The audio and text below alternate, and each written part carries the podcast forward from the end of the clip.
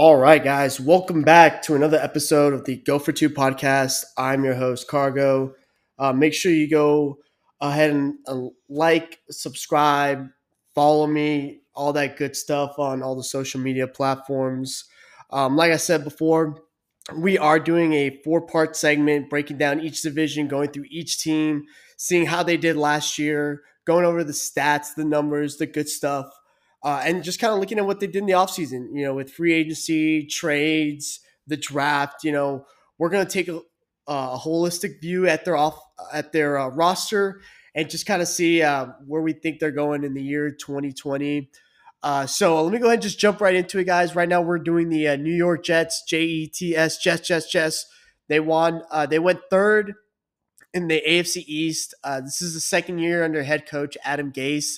He was the former head coach at the Miami Dolphins.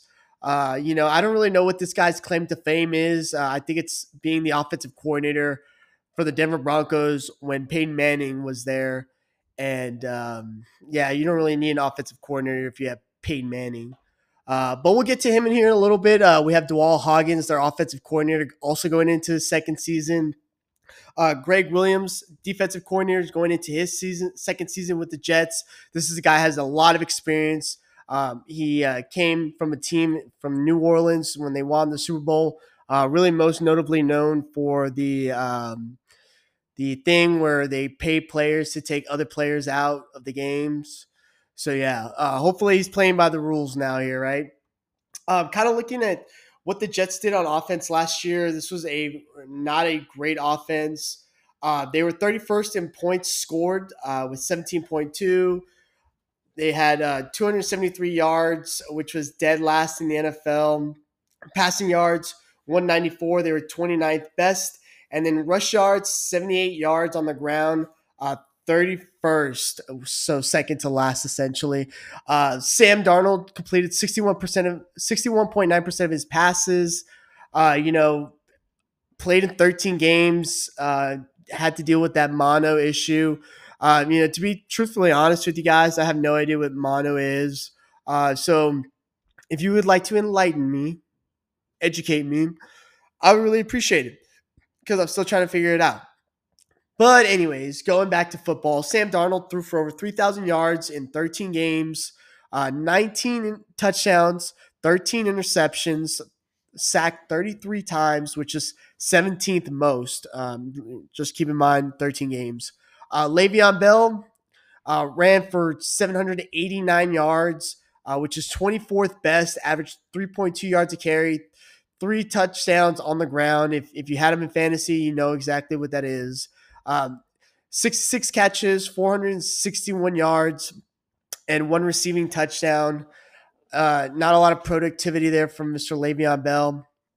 Uh, Jamison Crowder, uh, 78 catches, 833 yards, six touchdowns. Very productive uh, for Jamison Crowder last season. Uh, Robbie Anderson, who is no longer with the team, had 52 catches, 779 yards receiving, average 15 yards a catch five touchdowns. Um, and then everything after that is uh, you know not that great. Um, looking at the defense, uh, this was kind of like a up and down defense. Um, you know, at times had moments, um, just really inconsistent. Uh, you know, and, it kind of like at the middle of the pack kind of defense. Um, uh, they allowed 22.4 points a game, which was a 16th best in the NFL. Uh, 323 yards uh, total offense, seventh best in the NFL allowed 236 yards passing, uh, 17th best, and then uh, rushing yards allowed 86.9, which was second best in the NFL. So, um, as far as getting after the quarterback, 35 sacks, which was 23rd best, uh, which was not a good, led by Jordan Jenkins with eight sacks, Jamal Adams with six and a half sacks. Okay. Uh, Jamal Adams, a really interesting topic. We'll kind of get to him here in a second. Um, some key additions um, for the uh, New York Jets on offense. Uh, just kind of going with the uh, playmakers first. Uh, Kenneth Dixon, Breshad Perriman. Uh, Breshad Perriman looks to make an impact coming in from Tampa, uh, putting up some really good numbers in a couple of good games last year for them. Uh, Frank Gore is reunited with his head coach Adam Gase. uh, from their time in Miami together. And then uh, one thing that the Jets really needed to do this year was just um, kind of retool that offensive line, and that's exactly what they did. They added offensive tackle George Fant, uh, more of a swing tackle type player uh, from Seattle. Uh, they acquired Alex Lewis, a guard, via trade from the Baltimore Ravens, and you know what they did last year. Uh, Connor McGovern, uh, a center as well, um, just added some um, really good pieces to that offense. Uh, you know, some key losses, like I said, Robbie Anderson. Um, they did lose two running backs as well, Bilal Powell and Ty Montgomery, um, and a couple defensive back, Darryl Roberts and Trumaine Johnson, who um, did not pan out the way they planned he would. Um, the New York Jets had nine picks total in the draft, and I really think they nailed their draft. I, I really think they did well. They drafted well. Um, you know, starting off with their first pick, Mekhi Becton, offensive tackle out of Louisville, a very raw offensive tackle, but he's a north and south type of guy. Um, once he gets on you, uh, th- there's there's no going back. Um, and he's a uh, get off the bus first type of guy. You know what I mean? Uh, just a, a, a, statue of a man. And what's really interesting about this pick is at 11, the Jets had an opportunity to go for a wide receiver. They could have gotten any wide receiver they wanted in this draft, but decided to go with Mekhi Becton. Um, I really like the pick just because, um, you know, looking at what that offensive line is, is it's gonna not only um, protect Sam Darnold, but it's gonna help that running game just a little bit more. Um, and I, I just kind of felt like, you know what, you know, in free agency, they they did enough to help out that offensive line. Um, I would have liked to have seen them go with wide receiver, but hey, you know what? They came back in the second round and they said, hey, Carlos, uh, we hear you. Uh, so they took Denzel Mims, wide receiver out of Baylor, a really good player. Um, he's really good at catching those 50 50 balls. Um, I'll kind of get to him more in a little bit here. Uh, in the third round, they got Ashtyn Davis, safety out of Cal. Really good story. Uh, started off as a walk-on player, um, ended up being a captain for them. Uh, also in the third round, uh, Jabari Zuniga, a, an edge rusher out of Florida, to help kind of get after the quarterback here. Uh, and then uh, a fourth round pick in Michael Perriman, running back out of Florida. Um, really change of pace type of running back. Probably have to play some special teams. Um, just kind of buried in that depth chart there in New York. Um, two other really good draft picks that they made. Um, one in the fourth round was uh, Cameron Clark, an offensive tackle out of Charlotte. Um, he's a guy that's uh, a lot of people said he's pro ready to kind of come in and start. So we'll see where he kind of figures himself out on that uh, offensive line group there. And in the fifth round, a really good choice in Bryce Hall, cornerback out of Virginia. This is a guy who was uh, a first round value uh, before the injury. You know, uh, we'll a lot to see what to come with him uh, coming back from the injury. But um, if he pans out the way he does, he's going to be a really good slot nickel corner for them. Um, and they they they needed a lot uh, in that secondary. Um, looking towards this offense, you know, the, the first thing I kind of noticed is, um, you know, other than Sam and, and Le'Veon, um, the offensive line group uh, retooled. Um, no real big names, uh, kind of guys you've really never heard of, but they've added some depth to that, and, and we'll see how those tackle positions with um, Mekhi Becton and, and Cameron Clark kind of pan out. Uh, just like I said, added a bunch of players to the offensive line. Uh, a team that deals with a lot of injuries in the offensive line as well. Uh, tight end Chris Herndon last year was suspended for the first four games of the season. A lot of people expected him to be a breakout tight end. Um, it kind of didn't really pan out that way. Ryan Griffin kind of overshadowed him. Had a really good season last year. Ended up with five touchdowns. Uh, but this is a team that they they want to run the ball. So having two really versatile tight ends is going to help out uh, that offense. Uh, looking at the wide receiver group, uh, led by Jamison Crowder, the addition of Breshad Perriman, uh, Denzel Mims, I think could be. Um, uh, you know, it's it's funny he, for me. He's one of those guys that I you know I'll probably draft with the last pick uh, from my fantasy team, and he has, you know, I, I hope uh, none of the people in my fantasy leagues are listening to this, uh, just because he has the uh, the opportunity with the volume and the talent to kind of do what Terry McLaurin did for the the the uh, Washington team here last year. Um, and just, you know, a lot of really good young wide receivers broke out last year. This is a very talented wide receiver group. So I look for Denzel Mims to be maybe kind of a sleeper pick uh, for fantasy and to really make an impact for this New York team that that really needs to help uh, at the wide receiver position.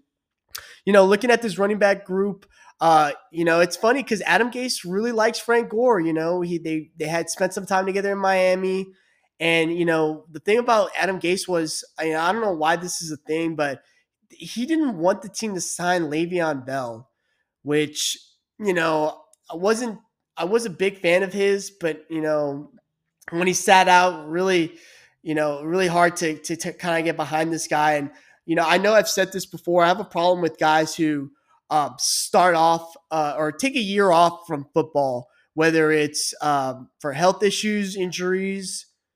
Uh, contracts and suspensions, uh, it takes a little while to get back into the group of things. You know, you can be in shape, but until like you're there on Sundays playing. You know, it's a different type of a, uh, uh, fitness level that you need. I, I, do think though Le'Veon will have a better year this year. Um, like last year, did not have a game where he posted over 100 yards rushing in a game. And this is a guy who's getting paid a lot of money to be the running back. Um, I know in his time at Pittsburgh, he may have not had to deal with a lot of eight man fronts, and I know that's probably what he's getting a lot of uh, in New York.